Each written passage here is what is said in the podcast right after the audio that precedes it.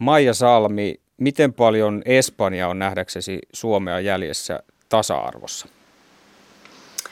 No kyllä Espanja on Suomeen verrattuna aika paljonkin jäljessä ja se tietynlainen taantumuksellisuus näkyy mun mielestä kyllä ihan kaikessa, eli yhteiskunnan ilmapiirissä ja naisiin suhtautumisessa, esimerkiksi naisten syrjintään suhtautumisessa ja, ja varsinkin niin kuin tuossa työelämässä se näkyy täällä paljon enemmän kuin Suomessa mun mielestä.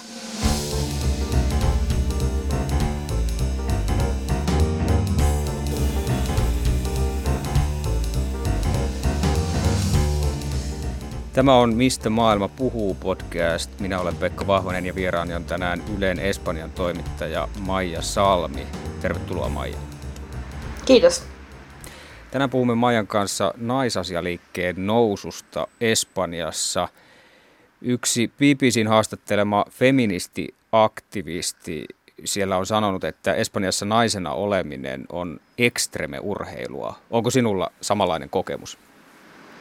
No mulla ei ehkä ole ihan samanlaista kokemusta sen vuoksi, että, että mähän teen Suomeen töitä ja, ja mun mielestä niin kuin suurin epäkohta Espanjassa on nimenomaan tämä epätasa-arvo työelämässä.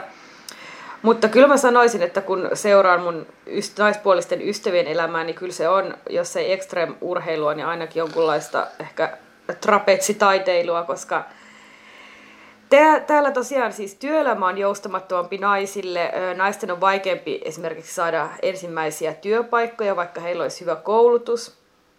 Ja täällähän kouluttaudutaan myös, myös aika pitkälle, tai siis että pit, kestää pitkään opiskella. Eli kun naiset alkaa siinä 30 tai 20 loppuvaiheella etsiä sitä työpaikkaa, niin sitten he on tavallaan niin siinä hyvinkin pelottavassa lapsenteko-iässä, ja se on ihan täällä tehty tutkimuksia, että miehet saa paljon helpommin työpaikkoja. Ja tosi, toki työnantajat jos pelkää sitä, että naiset alkaa sitten perustaa perhettä ja tulee liian kallis, kallis tota, työntekijä. Vasta 1970-luvun puolivälissä loppuneella Frankon valtakaudella naisten oikeuksia riisuttiin Espanjassa kovalla kädellä. Naisilla ei ollut esimerkiksi oikeutta omistaa tai käydä töissä ilman aviomiehen hyväksyntää – missä määrin tämä Francisco Francon perintö on määrittänyt Espanjan tasa-arvokehitystä sen jälkeen? No tokihan se määrittää. Francon perintö ei näy pelkästään näissä tasa-arvokysymyksissä, vaan se näkyy ihan kaikessa.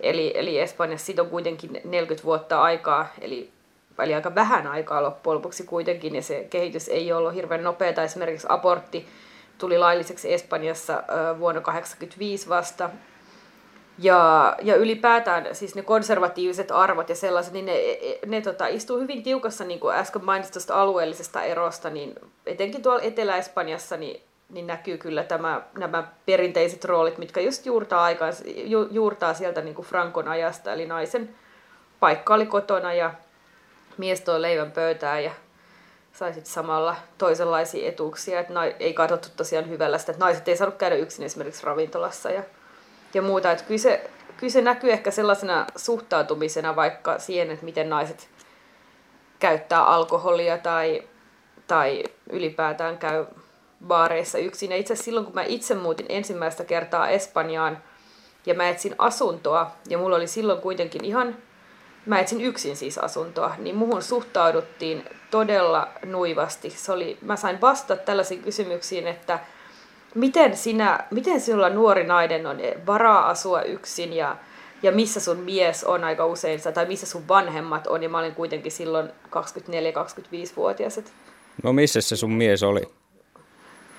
No se asui ihan omassa kodissa. No niin. tota, tai itse asiassa se asui vanhemmillaan. ja mä asuin sitten tota, yksinäni. Myöhemmin muutettiin toki yhteen, mutta siis... Mutta se oli tosi outoa, että mä että mä muutin yksin naisena, yks, no hyvin nuorena naisena yksin asumaan ja, ja et he, he ei uskonut, että mulla on rahaa ja sitten heidän mielestä oli muutenkin epäilyttävää, että ei, ei näin voi olla.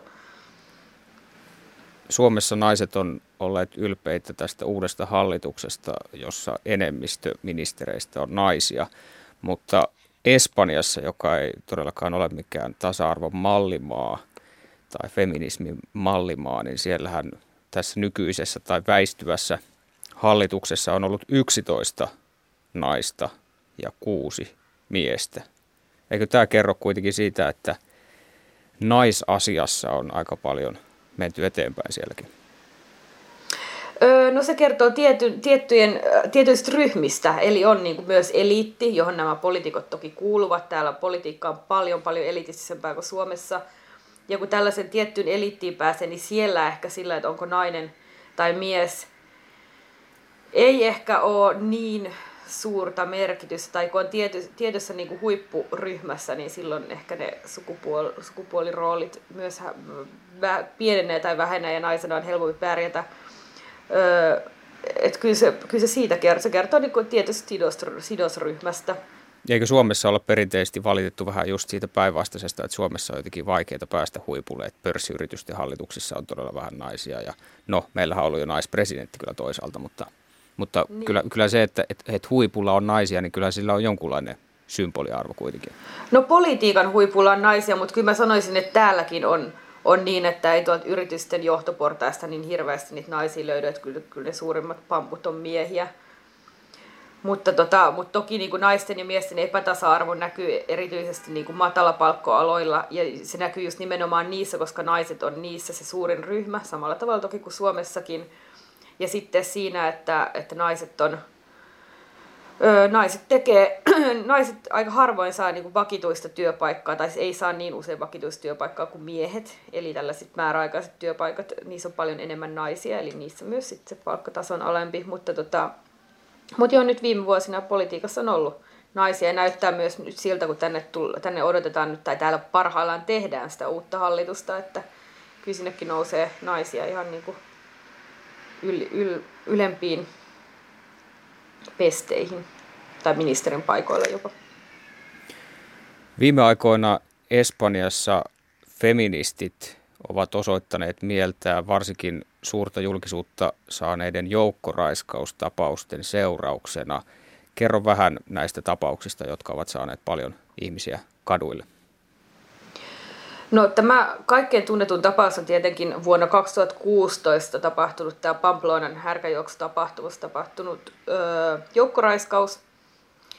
Eli puhutaan tällaisesta niin sanotusta susilauma-tapauksesta. Eli tässä oli viisi miestä, jotka tota, joukkoraiskasivat naisen ja, ja sitten tästä syntyi hirveä halu ja he kuvasivat tosiaan tätä tapahtumaa myös.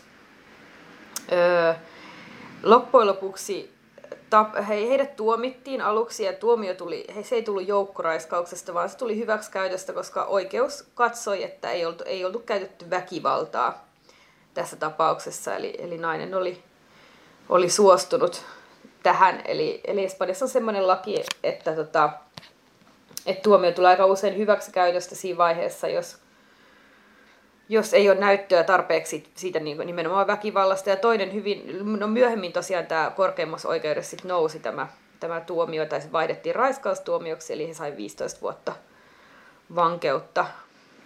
Ja tänä vuonna oli vähän vastaava tapaus sitten oikeus. Joo, no toinen oli itse asiassa mun, mun lähe, lähistöllä, eli Manreesassa, Kataloniassa, samankaltainen tapaus, eli ö, tyttö oli alkoholin ja huumeiden vaikutuksen alasena, kun hänet joukkoraiskattiin – ja tota, tuomio tuli ainoastaan seksuaalista hyväksikäytöstä, koska tyttö oli tiedottomassa tilassa. Eli, eli oikeuden mielestä hän, hän tota, häntä vastaan ei käyttämään väkivaltaa, koska hän oli huumeiden ja alkoholin vaikutuksen alaisena. Eli se oli sitten taas lieventävä asianhaara.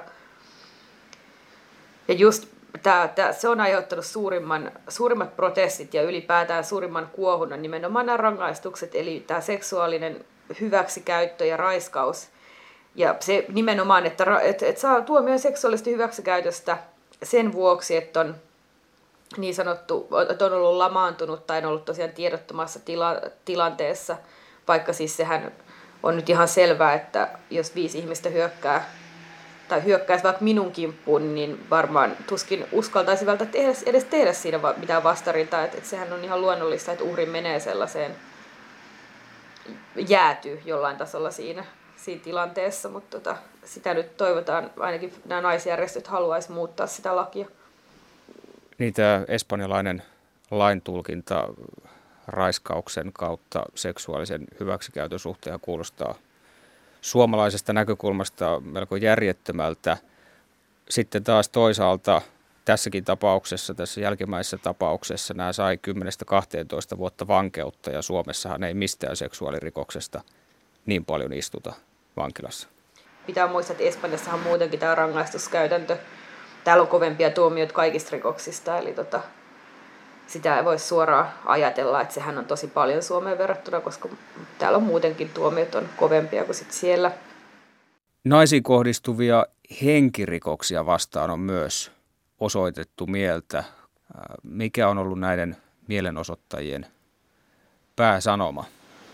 No se on varmasti ennen kaikkea puuttuminen siihen vaikenemisen kulttuuriin. että et, niin kuin tuossa aiemmin jo puhuttiin, niin täällähän esimerkiksi vaimon hakkaaminen tai kurittaminen, niin se on ehkä ollut sellainen jollain tasolla sosiaalisesti hyväksytympi asia kuin Suomessa. Paljon pidempään, ei toki enää. Tosiaan halutaan tämä vaikenemisen kulttuuri muuttaa ja ylipäätään, ylipäätään muistuttaa siitä, että tota, ja siis Espanjassahan, jos verrataan tilastoja, niin Suomessahan tehdään paljon enemmän ilmoituksia. Just, just tota, pyydetään, siis mikä tämä on toi, siis lähisuuden väkivallassa. Että Espanjassa on vielä semmoinen tosiaan vaikeellisen kulttuuri ja siitä, että ei ehkä niin herkästi, herkästi ilmoiteta poliisille näistä, että sitten vasta kun on jo tosi vakava tilanne, niin sitten vasta niin joku menee ja sanoo siitä tai tekee ilmoituksen. Mutta Espanjahan on käsittääkseni kokonaisuutena myös vähemmän väkivaltainen maa kuin Suomi, ainakin jos tarkastellaan tällaisia rikoksia, joissa ei ole mitään hirveätä tilastointiharhaa, eli, eli henkirikoksia, niin Suomessa tehdään yli tuplaten henkirikoksia Espanjaan verrattuna, kun niin suhteutetaan Joo. väkilukuun. Kyllä, joo, se oli itse aika yllättävä tieto. Mä en itse edes tiennyt sitä ennen kuin tänään aloin katsomaan noita lukuja. Suomessa taisi olla 1,4 100 000. 100 000, niin. Ja täällä taisi olla 0, 0,4 vai mitä se oli? 0,6, niin. Mutta että tämä aina mietityttää mua, kun puhutaan sukupuolittuneesta väkivallasta. Ja varsinkin nyt jos ajatellaan näitä henkirikoksia, jokainen henkirikos on aina oma mikrotason tragediansa. Mutta että sitten jos tarkastellaan niin kuin yhteiskunnan tasolla, suurin osa henkirikosten uhreista on kuitenkin lähes kaikissa maailman maissa miehiä. Ja jos katsotaan sitä Espanjaa, niin miehet tekee suurimman osan henkirikoksista niin, että uhri on mies. Ja sitten jos tarkastellaan niitä harvoja naisten tekemiä henkirikoksia, niin sielläkin uhri on selvässä enemmistössä tapauksista mies. Niin, no, sopi pohti, että miksi uhri on mies. Siis en tietenkään halua, halua puolustella mitään tappamista, mutta, tota, mutta aika usein näissä tilanteissa on, on kyse varmasti, tai onkin perheväkivallasta, ja nainen kuolee henkirikoksen uhrina todennäköisemmin perheväkivallan seurauksena kuin mies. Se on ihan fakta. Se on totta. Espanjassahan on poikkeuksellinen oikeudellinen elin, eli perheväkivaltatapauksia käsittelevä tuomioistuin. Miehen naiseen kohdistuva väkivalta siirtyy käsittääkseni automaattisesti näihin erikoistuomioistuimiin. Ja nyt, nyt laitaoikeiston Vox-puolue haluaa lakkauttaa nämä tuomioistuimet, koska sen tulkinnan mukaan ne on liian sukupuolittuneita tai, tai miehiä syrjiviä. Onko tälle Voxin kritiikille nähdäksesi perusteita?